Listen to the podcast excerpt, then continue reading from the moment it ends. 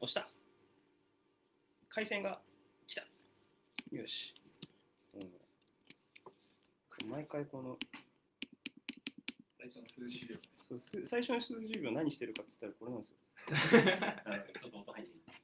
そうそうそう。あのお見せするとねこういう感じなんですよ。これを毎回あ打って。ああ、なるほどですね。そうなんです。よこれをやってみたいなことをやってそうす。ると運営運営越しにこうプッシュ通知が飛びでそうそうそうそうでこれでだんだん人が集まってくるのをこうやってで待ちながら10人ぐらい来た時にそろそろやりまっかみたいな感じ。に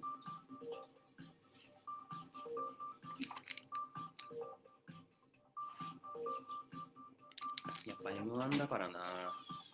裏裏番組が。ちょっとね。集集まりがな。こっちはライブでって人いると思います。そういう人重いんだよな期待値がな。出演者以外にいるから。重い重い。期待値が重い。期待値が重すぎる。だってだってだってこれこれが、まあ、見えづらいかもしれないですけどこれがあの聞いてる人なんですよ。だんだん増えていってる。でピコピコこの辺がこうが出てって。でもうち3うち三人そこでしょ？ああ、確かに。それ入れてない。あ 10, 10人になったからそろそろやろうかなえー、っと皆さん聞こえてますでしょうか、えー毎 毎度おなじみ、流浪の番組、フールマンセイです。よろしくお願いします。だだんだん増えてます。だんだん増えてますよ。もうだから裏裏のトークがもろ聞こえしてるからな。はい。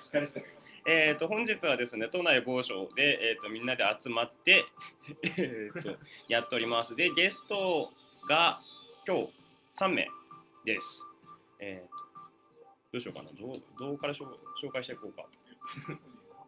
えっ、とこっちから。ちょっと自己紹介を してってもらおうかな。あどうもロットと申します。よろしくお願いします。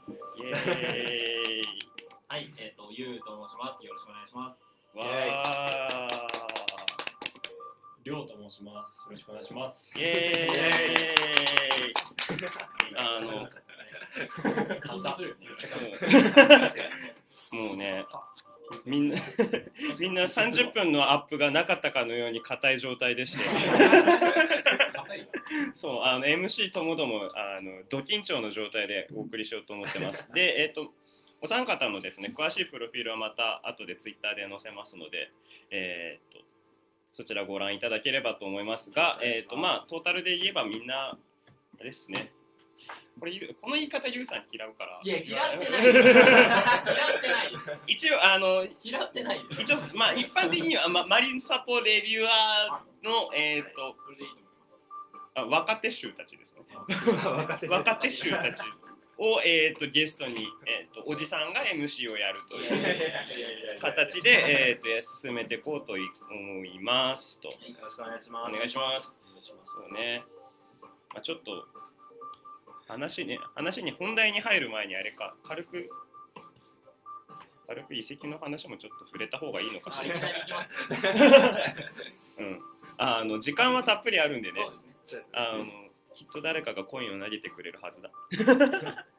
っていいう。お願いします。そうあのこのキャス皆さんご存知の通りコメントに支えられてるので、え ー作業用 BGM にしてる方もそうでない方もあのいろいろ投げてくれると嬉しいです。おフォールさんありがとうございます。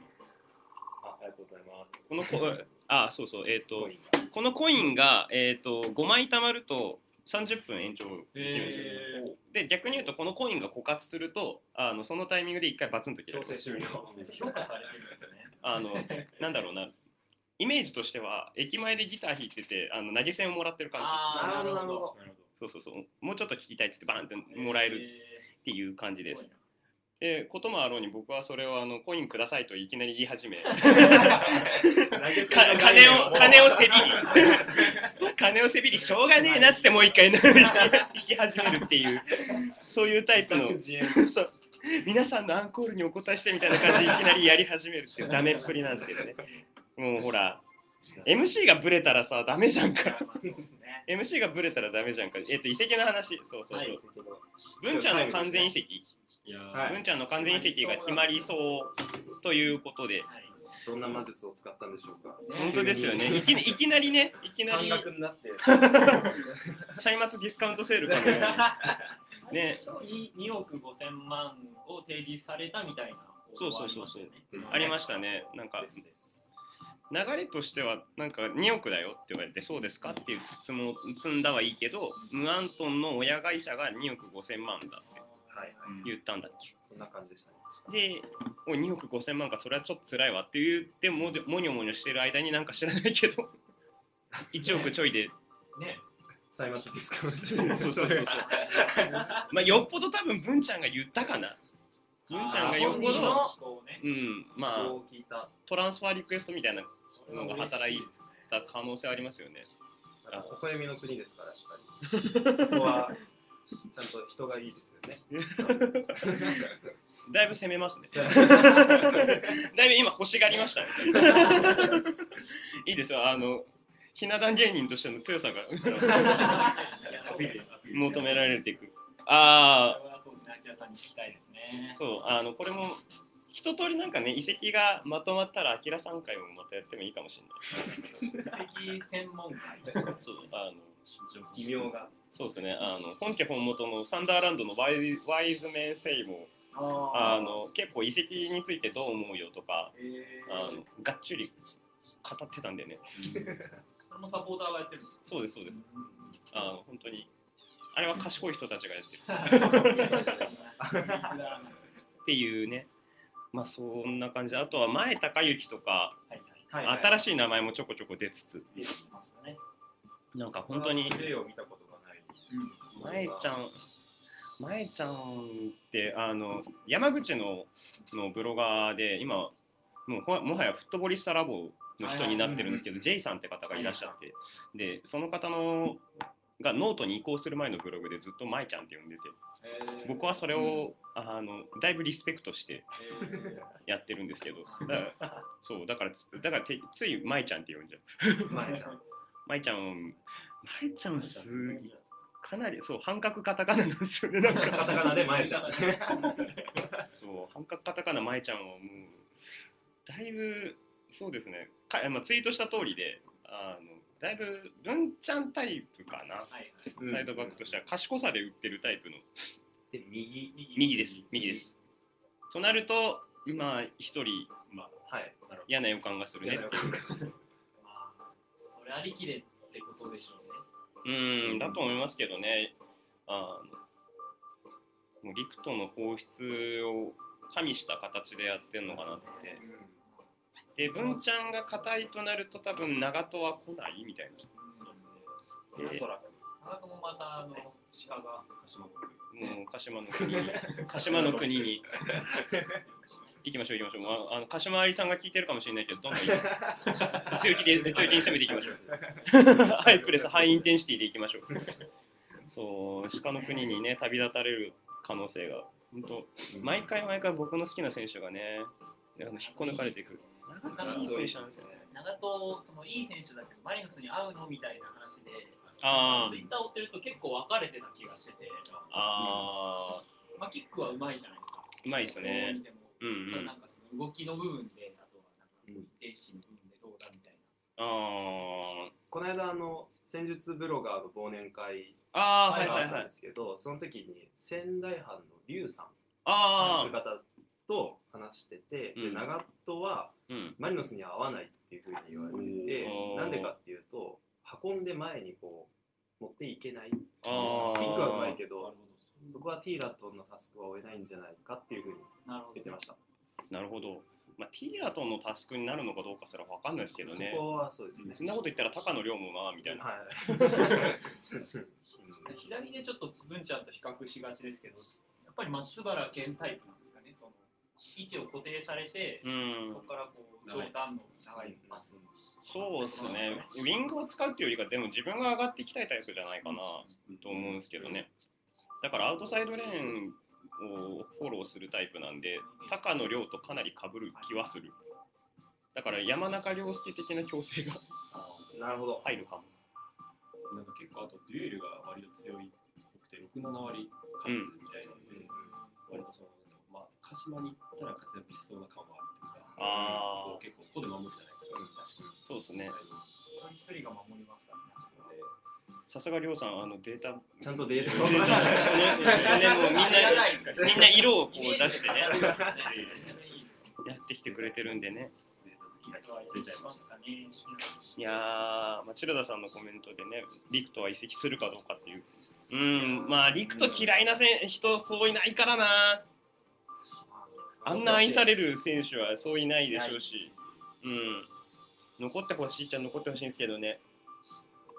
ね、和田拓也の去就にも引っかかってくるから、すごいなんかこう、ね和田拓也ねそうそう、和田拓はどうなるんかって言ったら、でもセンターハーフできるんだよな。センターハーフとかボランチ？でちょっ使えるってという夢がありましたからね、あの FC 東京戦は。僕はむしろあの試合見てるともうセンターハーフの選手として数えるべきなんじゃないかなって、うん思いますね確かにそれは。たまにサイドバックやりますみたいなうん。ぐらいなのかもしれないなと思いますけどね。インサイえインサイドレーンの使い方とかもすごい賢いからな。絶妙でしたねあのユーティリティ性を持って置いておきたい選手ですよね。そうなんですよ、そうなんですよ絶。対に絶対に置いておきたい。うんうんうん。過激派が過激派過激派が。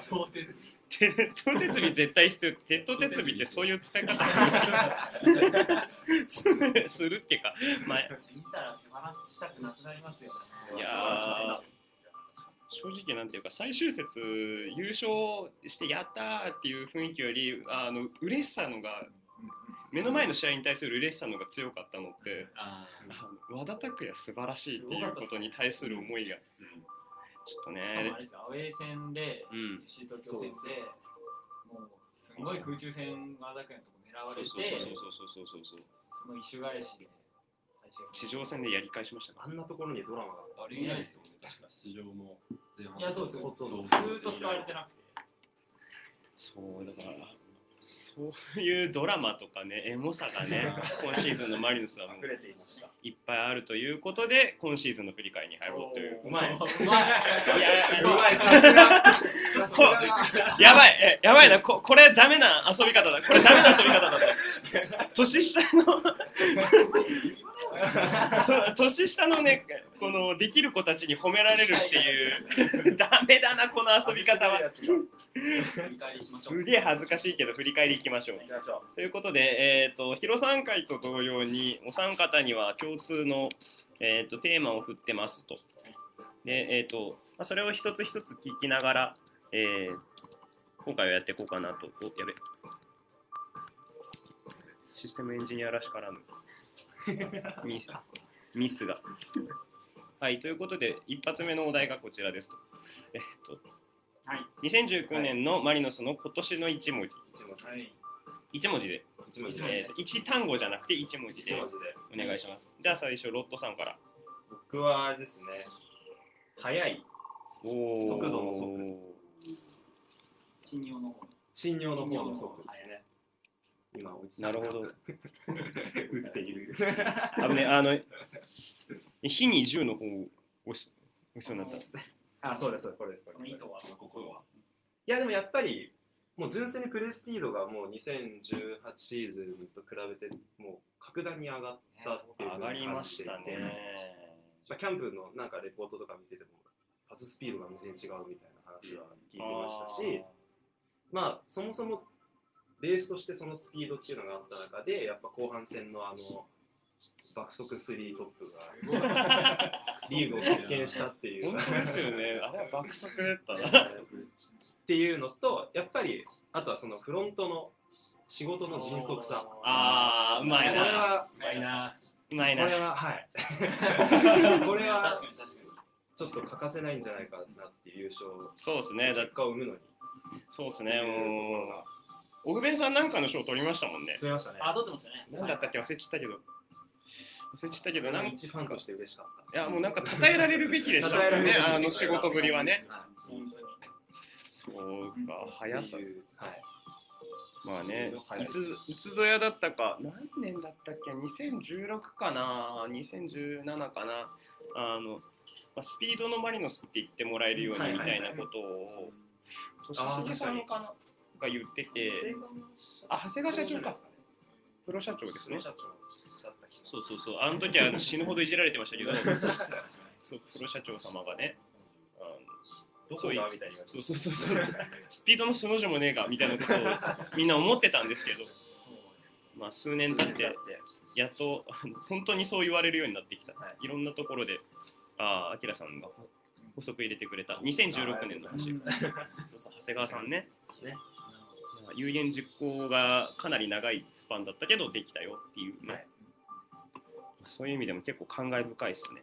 一サポーターの声が速いって単語が出てきたっていうのは。いいですね。あれあれは凶悪ですよ。あれは凶悪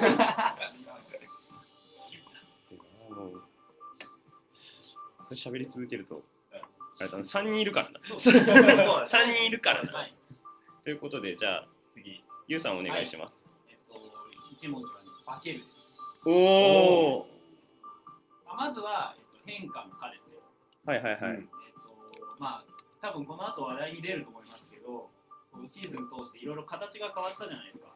はいはいはいはい。も変わり、うんうんで、まあ、並び自体も変わって、やってるサッカーも結構変化して、うん。うんうんうんで、その意味での、えっと、変化の化っていうのと、うんうん。あとは、まあ、その2019年シーズンをそのどうなんていうの今までやっぱりシティフットボールグループが入ってっていうのがあったじゃないですか。まあまあまあ。でそれがついに化けたな。あ今までやってきたことっていうのがやっぱり形になってうんうんうん優勝したっていう意味でのまあ化けるですね。なるほどね。あの加藤化けるあとはあの化け物スリートップも。言い方を変えたりやっぱな。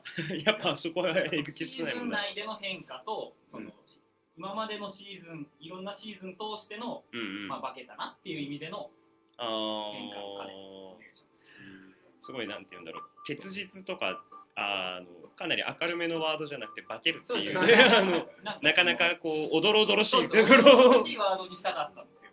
確かにな。綺麗に積み上げてきたっていうよりは、なんか最後とんでもない勢いでその優勝まで駆け抜けてしまった感じがあって、あー。それやっぱ化けるかなっていう。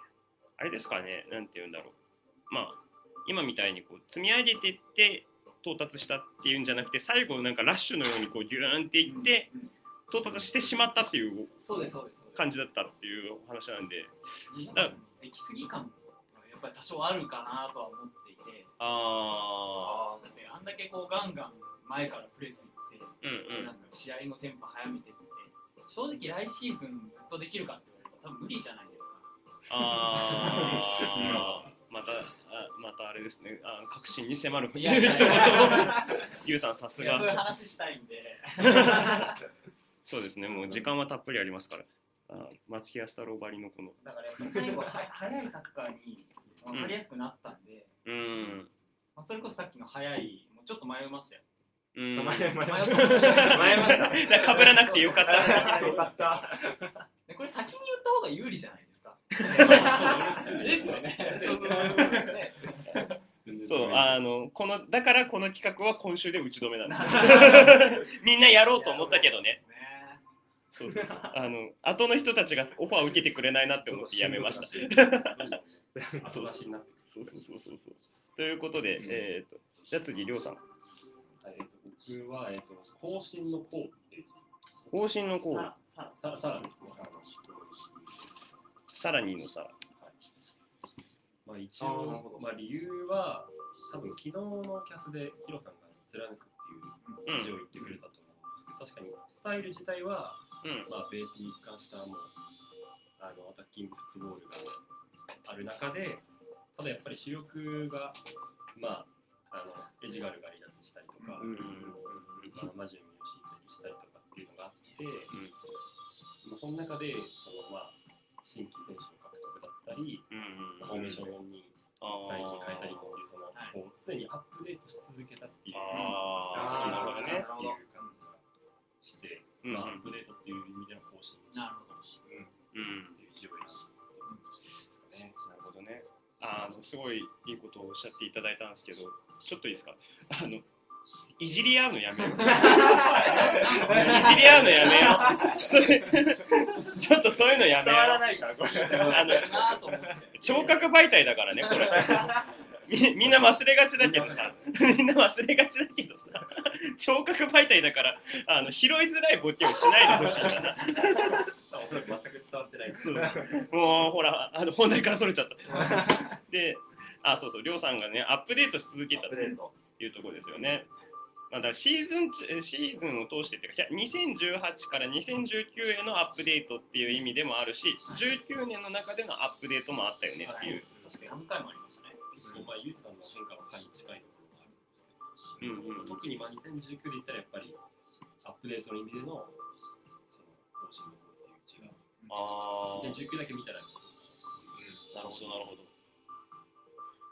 これはちょっと議論が分かれるポイントかもしれないですし、あと、あーまあ好みが出ちゃうところだと思うんですけど、やっぱあれですかね、あのエジとかがいてた前半と,、えー、と後半を見比べて、後半爆速3トップ、化け物3トップががいる頃を考えると、あのアップデートなんですかね、やっぱ。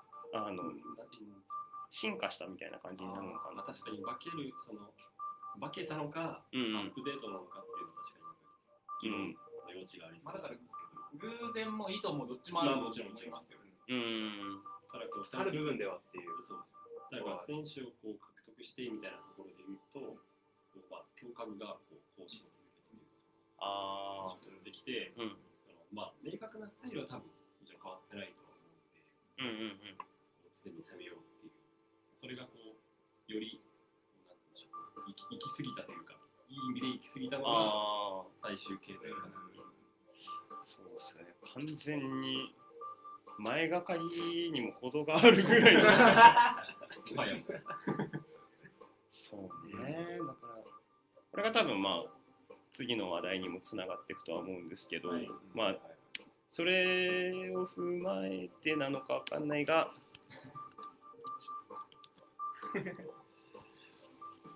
ね、割と緊張してるんですよね。4, 人でしょ。で ということで、そう、えっ、と、ちょっとね、僕の人柄が出てるんですけど、あの意地が悪いところが出てるんですけどね、先に悪い話からしようと。で、ここから V 字回復でキュンと上がっていくっていう、あの視聴者を飽きさせないスタイルでいこうと思います。ここで、ここで聞くのを終えちゃったらね、悪いことしか聞かないっていうことになるから、皆さん、長時間お付き合いお願いします。ということで、えーっと、まあそんな感じでどんどんアップデートし続けた中でもまあダメだったよねっていうところがきっとあるはずででそんな皆様のワーストゲームを聞いていこうと思います、でこれもちょっと周回こんな感じでいきましょうか。同じ順番でいきましょうか。ロットさんお願いします。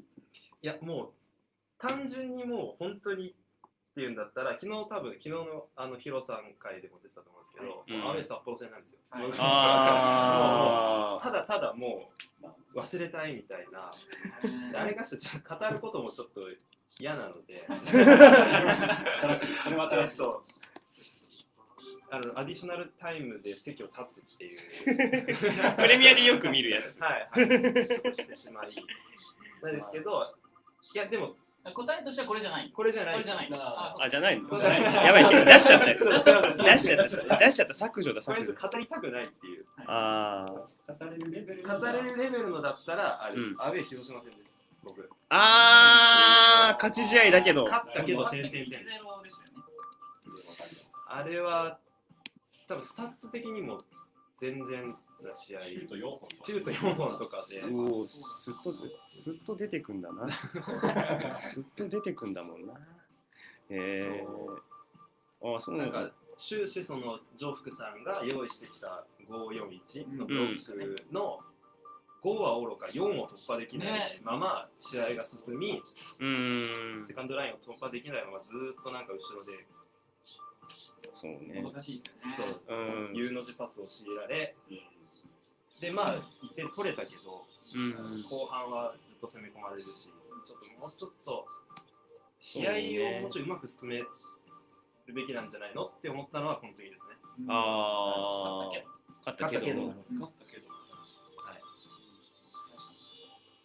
かなりねあのはい。日頃のレビューを見ててももうなんか日頃常日頃更新してる人たちの中でもあのロットさんはかなりあの辛口のご意見を。厳しいなと思っていつも時代的にしてくださいそうそうそうあの僕なんかねもう完璧サポーターのテンションがひどく強いのであのあよかったよかった勝った勝ったって思っちゃうんですけどいやまだだみたいな。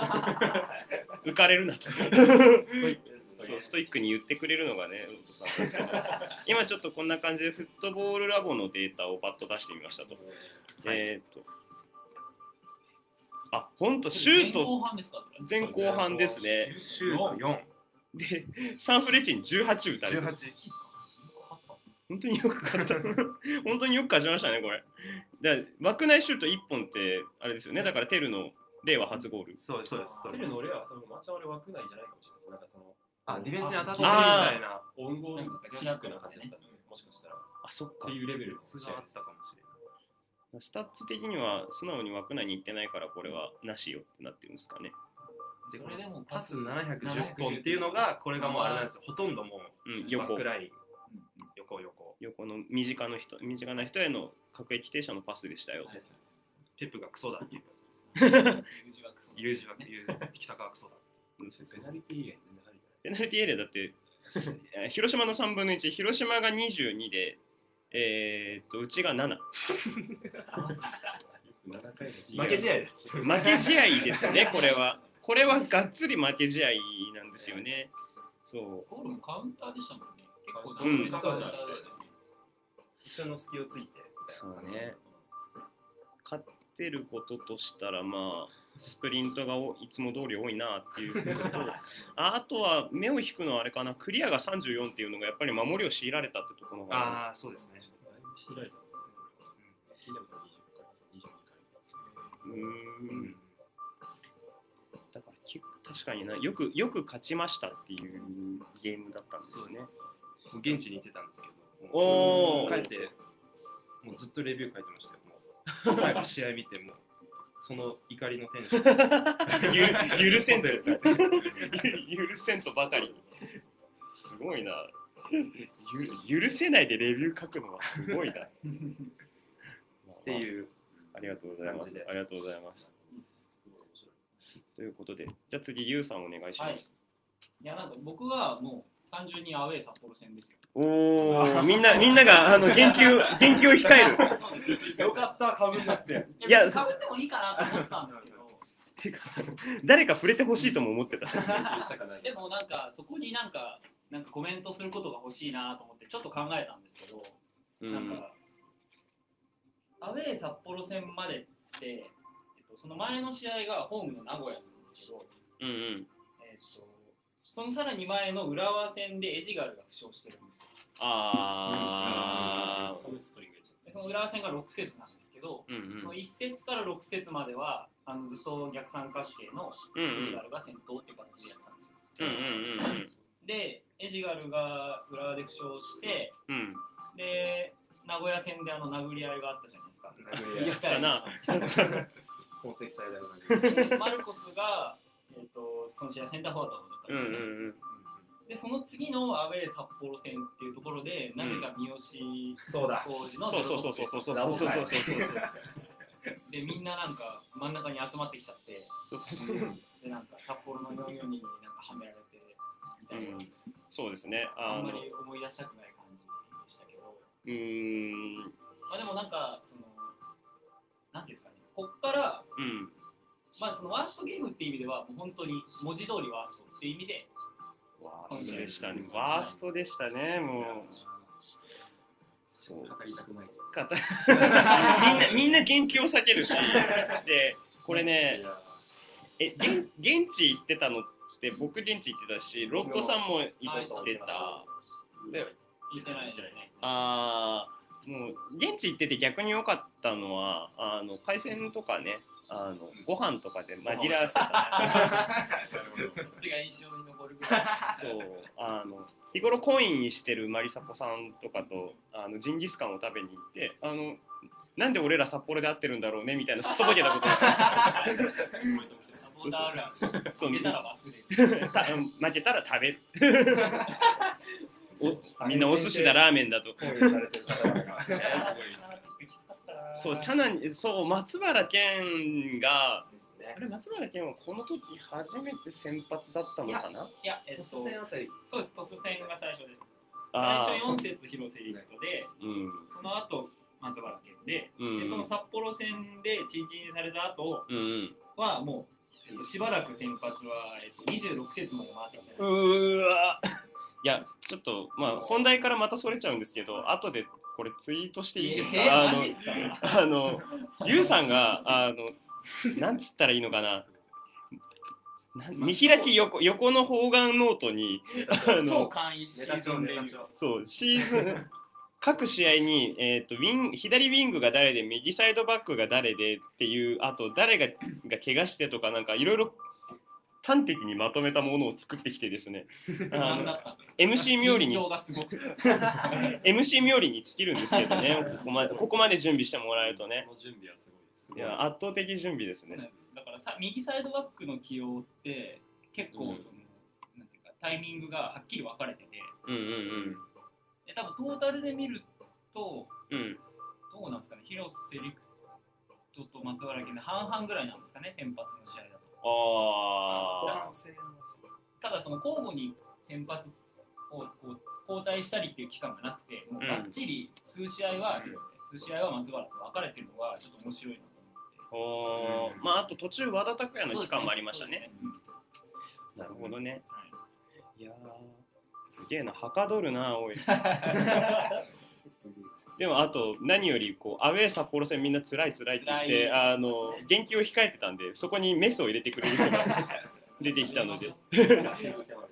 そうさすがですねゆうさん。ということでじゃあサクサクいきましょう。りょうさん。はい、えー、と僕は結構迷いに迷って、うん。えっと、アウェーの清水戦です。か。あーごめんなさい。ねあれなそういう笑いだからいいんですよね。そうそうそ避けたいワーストゲームみたいな。つらい15節いやまあいろんな意味でいろんな意味で悪いと思うんですけどどの辺がやっぱり？僕は、うーんと、なんだろうな。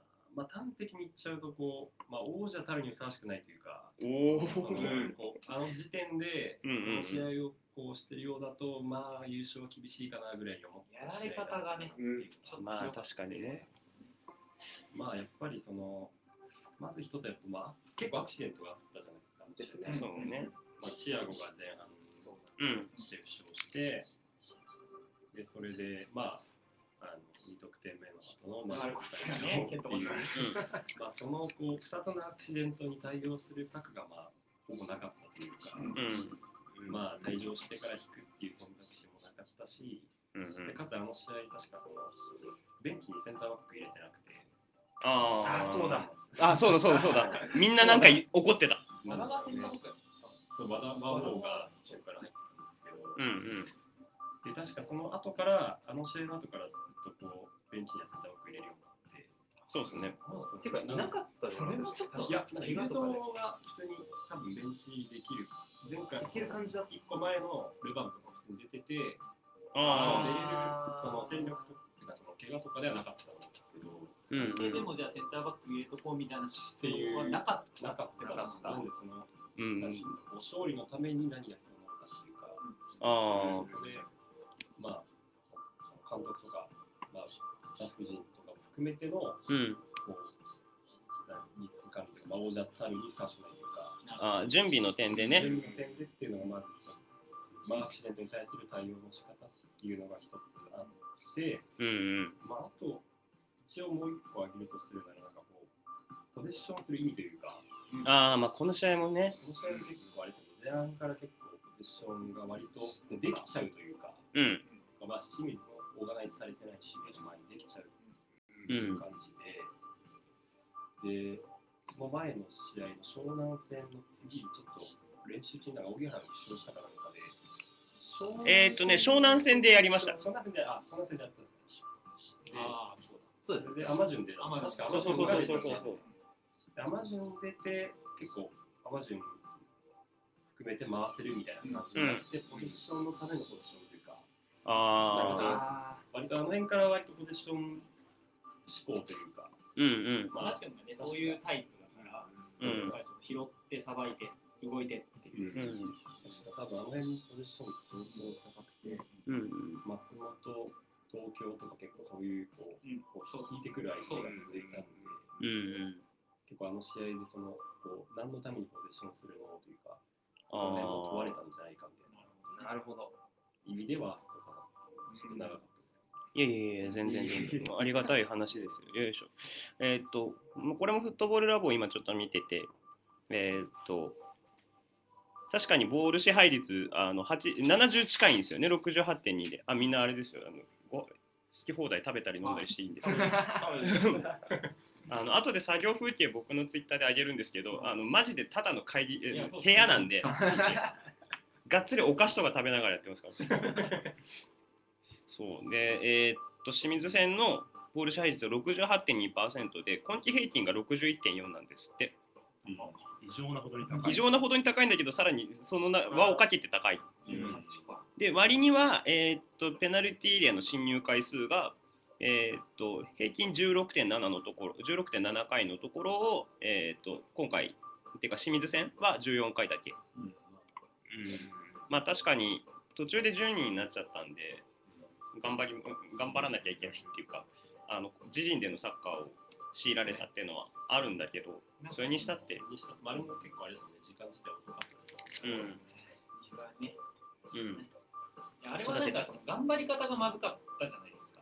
なるほど10人になった時の。なるほどなんか、確かリータダナリがうん先頭に入ったんですよ。うんで、遠藤啓太が入ってはい見ましたねて、で、なんか、その際がバーってあ行っちゃったんだ。行 そうだそうだそうだ。でスカスカになって、うんうん。結局あのサイドバックの裏に石田取られてみたいな、うんうんだから、なんか頭悪かったなって。そうなんですうよ。ん。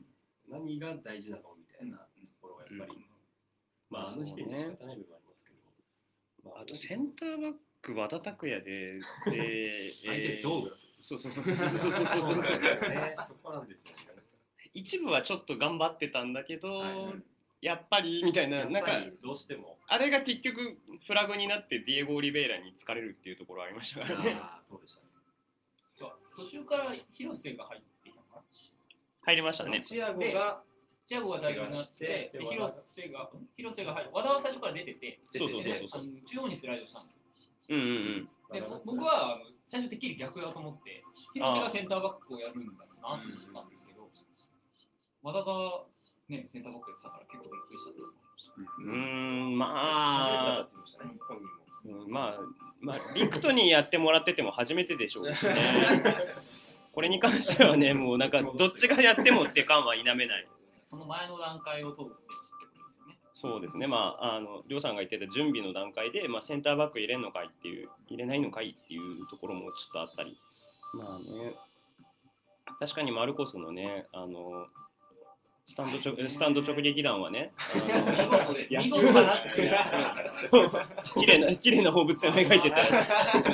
美しかったですけど。そう、あれはあったんだけど、まあ、それ差し引いてもだよみたいな。この試合って結構その10人になった後の戦い方っていうのが、うん結構その終わった後のまあ皆さんのレビューだったり、うんうんうんうんツイッターの中でもこう議論されてたと思うんですけど、うん。その前半のうん。戦い方にもっていうのは結構新鮮でしたね、今。確かにああ、普通後半に目が行きがに見ててちだから。いいイメージで、ああ、回せてんな。うん。先点が僕は先点点が良かったんですよ。そうですね、あれです先ですごい。制点は確かに生かしてましたね。あれはすごい綺麗で。うんうん。本当はもうちょっとできたっていう。うんもうなんかもうちょい前に入れるタイミングがあった中で、も持っちゃったというか、このゲームはひたすらヘナト・アウグストとた竹内涼になんか駆られまくったイメージがありますよね。ね。結局そこが怖くて中に入れられないなって思っちゃってて。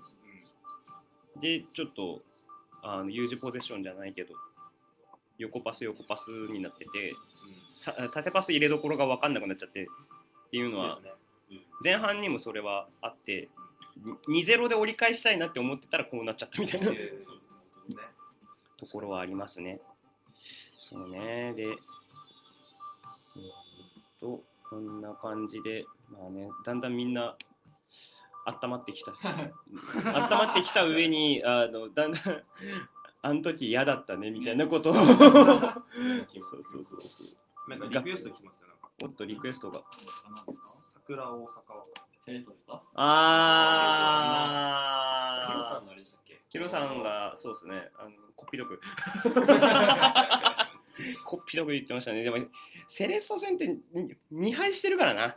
まあそうですね。でおそらくアウェーですかねこうん。まあでもその単純にトラウマとしてイメージが残ってますよね。ううんん。433最後の日433最後の日。432最後の日。あ、431だな。エジが4いないな4 4132。4123 4123。うん。だからね、だからフォーメーションなんて電話番号だっつうの。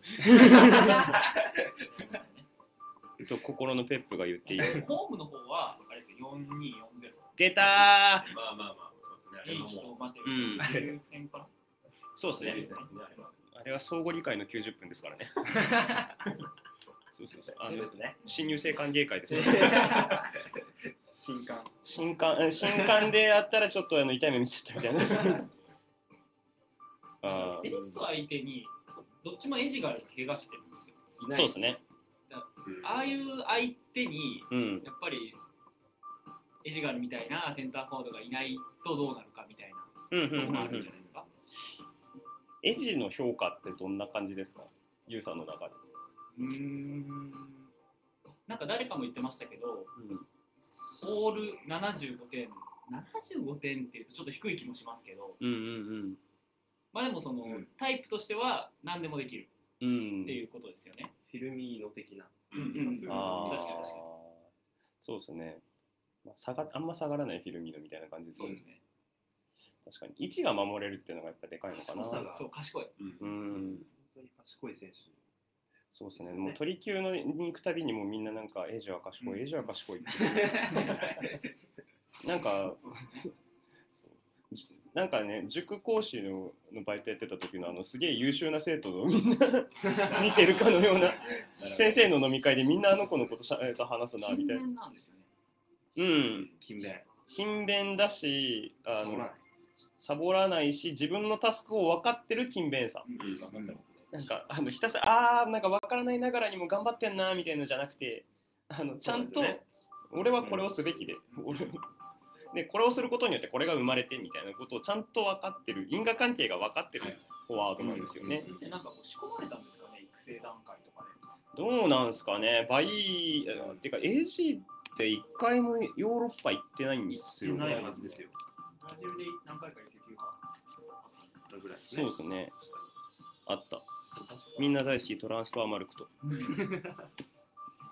そう今回今回もなんかラジオ本当のラジオだったら協賛として書きたいぐらいにあのトランスファーマルクトとあの フットボールラボに 頼っている。えっとバイーヤとアトレチコ・パラエナンセととだから国内をずっと行ったり来たりしててしかもなんだったらあれかあのローンを繰り返してるんですよね。なんかこの経歴だけ見るとかなりあの不良債権みたいな。あんま成功してない人のやり方ですよね。まあでもだからブラジルに突き抜けてる選手って他にわかんないですイメージですけど、うんうん。エリキみたいなのゴロゴロいるんじゃないですか？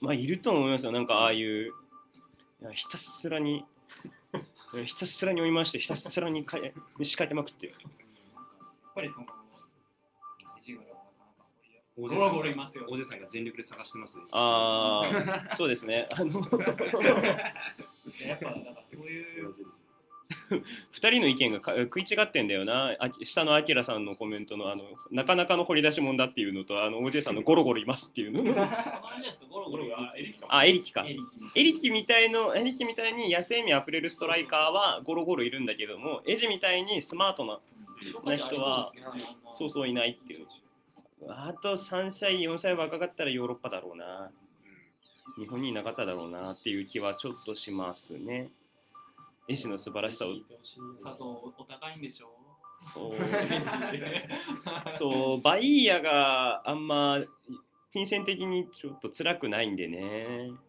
あそうかそういう感じなのそうそうそうそう。あのあこっちが足元を見た交渉ができるんじゃなくて向こうがあの、見てくいやね、シーズン半分で12ゴールの選手だからさそんな安値で売るわけないじゃんみたいな。感じで来るんですよ。きっと。うん。ちょっとそこが辛いなっていうそう意外となんですけどこうヒロさんも僕もあのお三方もあの東京戦はあ俺が挙げたのか。俺以外は挙げてない。意外とみみんな東京戦に対してはポジティブ。いやポジティブではないですよ。ポジティブではない。他がもっと悪いぞと。まあ確かに、うん。まあ僕も割とでも昨日、ヒロさんとか、おじさんの強いの割と勝ってもおかしくない試合というん。そういう見方でもあああそうだから結構ワーストの意味合いが結構人それぞれ違いましたね。なんか本当に完膚なきまでに叩かれた試合をワーストとするっていういう言い方とあの僕とかは結構あの取るべき試合だったのにに取れなかったことに対することのいのなんか感情論に近い。もうちょっと理知的に。あの試合はその試合がその前半戦の最後でうん。で勝ったら首位なんか2点差以上で勝ったら首位そうそんな感じ。うんで天皇さん。でなんか盛り上がってて。うん。であの結果だったんで。うん。このド胸のドキドキを返せと。東京戦。東京戦はまあ。鍵があのミスうん。東京戦でやるかって感じですね、そのナサンホのシュートですね。とかね。タイミングというか、うん確かにタイミング悪かったっすね。のトラウマがもうあー。ね高木きつかったなきついな高木って思いながらずっと見てました。あそこに人ああいついなきゃなんとかなんだよなとかずっそうと言いながら。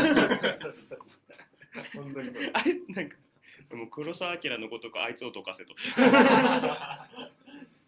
もうそんぐらいのテンションで。全部外されましたよね。そうそう。プレスも前プレを空中中戦でも外されたしあの彼の足元でも外されて本当に転換点になっちゃいましたね。そうそうそうそうそう最悪だったなっていうえーっとワーストの話をしたところで。